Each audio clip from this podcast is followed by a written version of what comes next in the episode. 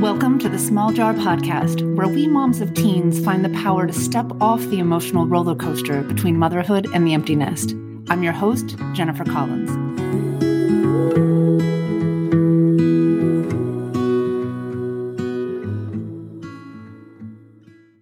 Episode number 35.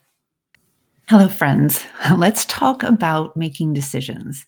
I often coach clients about feeling stuck in indecision because I think it's something many of us struggle with in midlife for a large number of reasons.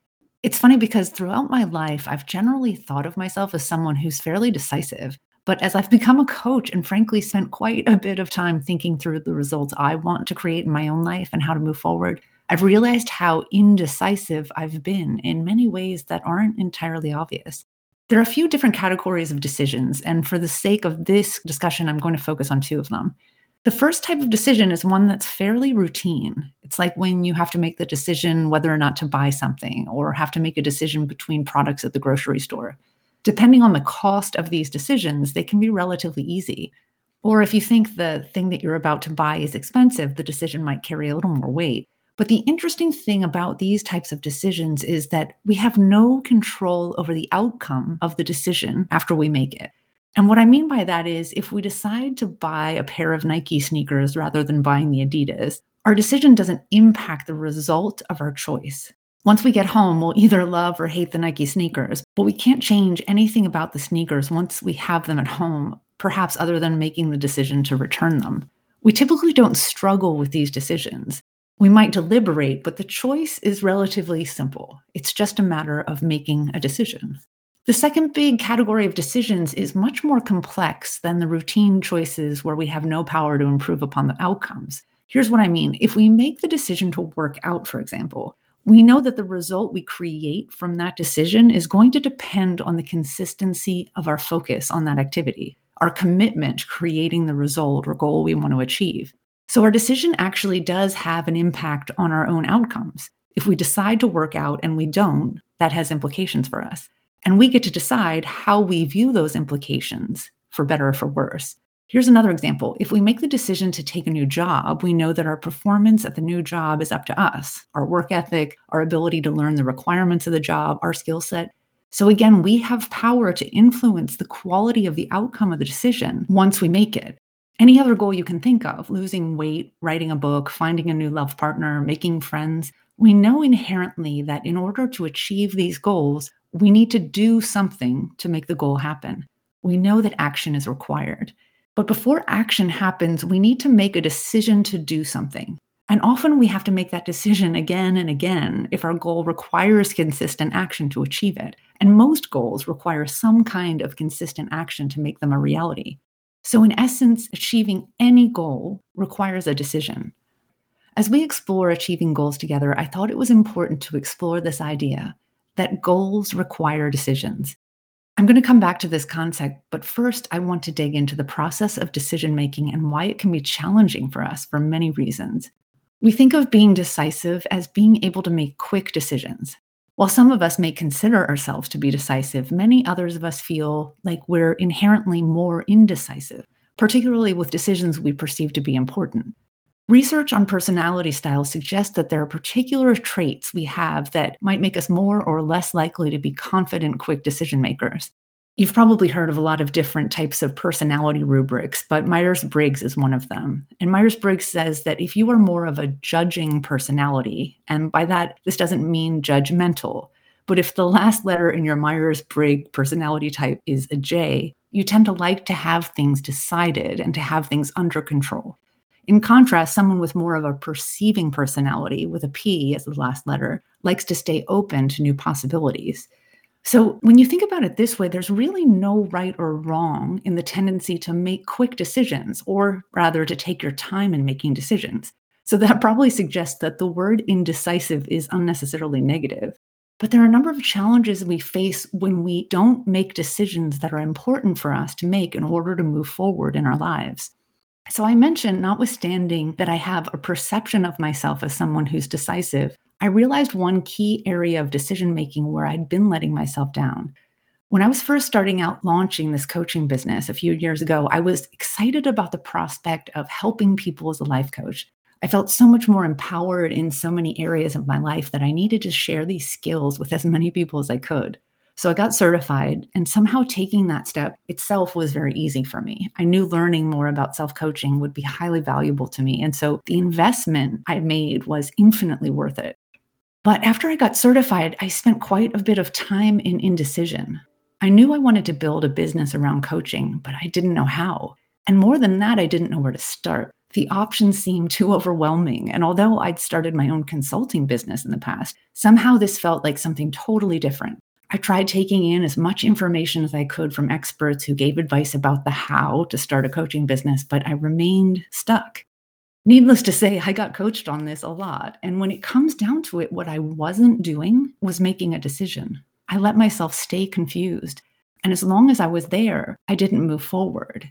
And one of the things that happened when I allowed myself to stay confused is that I wasn't curious about the things that were underlying why it was easier to stay stuck than to move forward. Now, this is just one example, but can you think of an area of your life where you've done this to yourself? Maybe you faced a decision and wanted to defer to others in your life because you didn't want to make the wrong decision. Or you have a tendency to beat yourself up after the fact when you've made a decision that hasn't worked out in the way you'd hoped you may feel like there are just too many choices to be able to consider all of them or that it'll be too much work.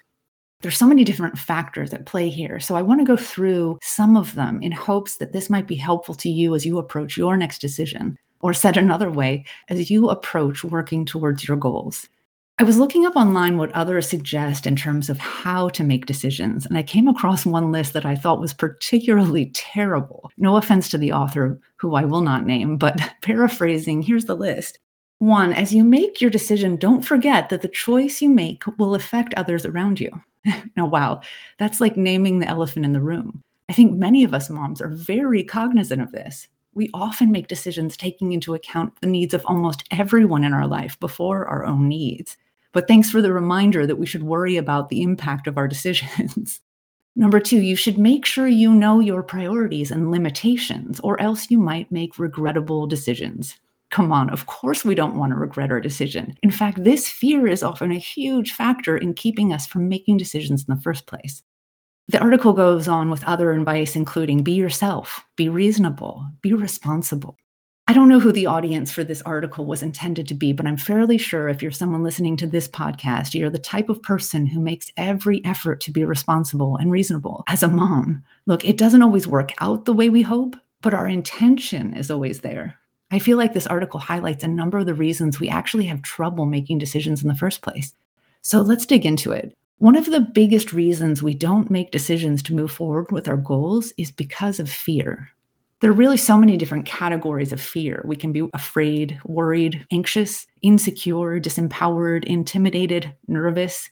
We could come up with a huge list of adjectives to describe these different types of feelings of fear in various scenarios, but I'm going to use fear as the catch all we can tend to look at a particular situation in our lives, whether it be changing jobs, moving, or trying anything new.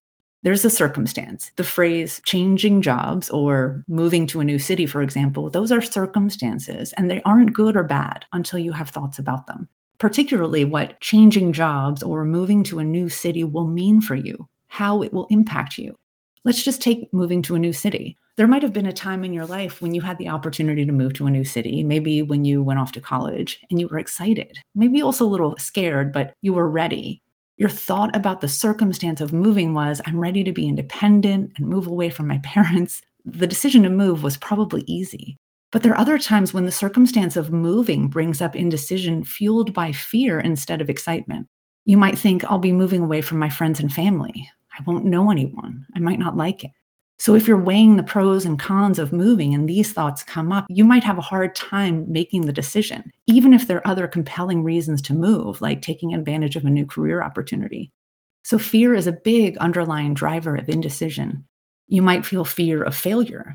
This could be related to taking on a new job or advancing in your career. It could show up in your personal life, not wanting to put yourself out there to make new friends or to meet a new romantic partner. It could relate to taking on a big goal, anything from weight loss and hitting the gym to launching a business or writing a book. Fear is a huge underlying reason we don't take actions to move towards these goals. As I'm saying this, it might sound obvious to you, but I want you to think about this for a minute. We so often beat ourselves up for feeling stuck, for not being able to move forward with a goal, ultimately, for not being able to make a decision to take action. But sometimes the real culprit is that we're afraid.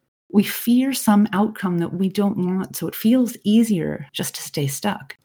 Another category of fear is the fear of the unknown, trying new things or taking on challenges that you've never experienced before. It can be scary, largely because we don't know what to expect. This also could be related to the fear of change. When faced with decisions that might change important aspects about the way we live our lives, it can be hard to envision ourselves as easily in that future place. Making the decision to make big changes or take on the unknown takes a big leap of faith. Our kids embarking on college are facing this type of fear, moving away from home for the first time to a place that may be very unfamiliar. As our kids embark on this journey into the unknown, we as moms are also taking that big leap into the unknown, whether we like it or not. The empty nest doesn't require a decision from us. It's going to sneak up on us, whether we like it or not. So, welcome change, welcome unknown. This change is coming, whether we like it or not. But what we do with that space, the decision to do something with that next chapter, that can also bring up indecision rooted in a fear of the unknown, and a fear of what that change will mean for us as mothers. Another reason we can stay stuck in indecision is because of our fear around how other people will respond. Maybe we're afraid they'll judge us or think differently about us, or we might be afraid that our decision will make someone in our life angry, that it will cause conflict. Fear of the unknown, fear of failure, these are fears related to how we think a decision will impact us the type of fear we have about others relates to how we think our decisions will impact them. And I'm not even necessarily talking about the impact our decisions will have on our families. I'll get to that one. In this case, I'm thinking about fear about judgment of others and conflict with others. Sometimes my clients have been fearful about getting a job, for example, because they think their partner or their children will think they're less committed to the family. There are other times when my clients have wanted to do something that they know that will require them to show up in ways that are out of their comfort zone. And more importantly, that others will be watching, that others will have judgments about them as they show up to pursue these new goals. If we put out a book, others could read it and think it's terrible. If we go on a date or even on a dating app, we're worried that people won't be interested, that they'll think we're too this or that. Sometimes we stay in marriages for too long because we're afraid the decision to leave would create a fight, and it seems easier to stay miserable. Fear about what others think about us is actually biologically wired in us. As much as we might beat ourselves up about it, the feeling of belonging is actually one of our basic needs, right behind food and safety. In fact, this need is so important to us, it becomes difficult to access positive self esteem and self actualization if this sense of belonging isn't satisfied. So it's actually no wonder that the fear of being humiliated, looking stupid, or breaking connections with others brings up feelings of extreme fear. We don't want to be separated from the pack. And this is true on an instinctual level of all of us, regardless of how self confident we think we are. So, fear of failure, fear of change, fear about how others will react, either with judgment or even anger. These are a few of the ways that fear keeps us stuck in indecision. Another type of fear that makes it hard to settle on a choice is the fear of our own judgment. Before we even make a decision, we project into the future the possibility that our choice will be the wrong one, that we'll have made a big mistake maybe that all of our fears about failure, change, and other people's reactions, that maybe we'll look back on our choice and realize we did it wrong, that it's all our fault. I've done a few podcasts on the fear of what ifs, and this type of fear, the fear of regret, is the type of fear where we project into the future our own failure and mistakes. It's like beating ourselves up ahead of time. With all of these fears, is it really any wonder that we can get caught in the grips of indecision when it comes to moving forward in our lives? And look, for individual decisions, we may not be gripped with all of these fears in every single situation. But what often happens is that we don't even entirely know that fear is the reason that we're stuck in indecision. But there is another category of thinking that keeps us from moving forward with decisions, and that is the weight of the responsibility we feel for our family. And this applies to us very intimately as mothers. Dads can feel this too. And fear plays a role here too, right? But our roles as moms really do tend to trump the list of considerations and concerns when we're contemplating almost any decision. In fact, when I'm coaching moms on tackling new goals or even deciding what their goals should be, nine times out of 10, one of the biggest hurdles in their mind is how their decision to move forward with their goal will impact their families. We've spent our children's lives supporting them. And the last thing we would ever do is jeopardize our ability to support them or in any way sacrifice their needs ahead of our own. And when you think about it this way, that a sacrifice has to be made or that our kids' lives might be jeopardized, negatively impacted in some way, it just feels like it's an absolute no for me, right? And remember what I started talking about in the beginning routine decisions are no big deal. But complex decisions often mean that we have the ability to influence outcomes. And the implication in our minds is that our decisions will not only influence our own outcomes, but also those of the people around us. Maybe it's because we'll have less time for our family, or our decision will require us to make an investment in ourselves. We might worry about what our family will think, that they'll sometimes think we're less committed to them. So, making what we feel is a big decision, and let's call it what it is making a decision to pursue any goal, it's challenging. We're afraid. We might fail, we might regret it, others might judge us, it might be uncomfortable. And what if my decision hurts my family? So, it's understandable when we find ourselves stuck in indecision, stuck really in not moving forward, because there's actually a big part of us that thinks it's safer here. It's safer in a world where I haven't put myself out there or taken any risks. I haven't risked failure.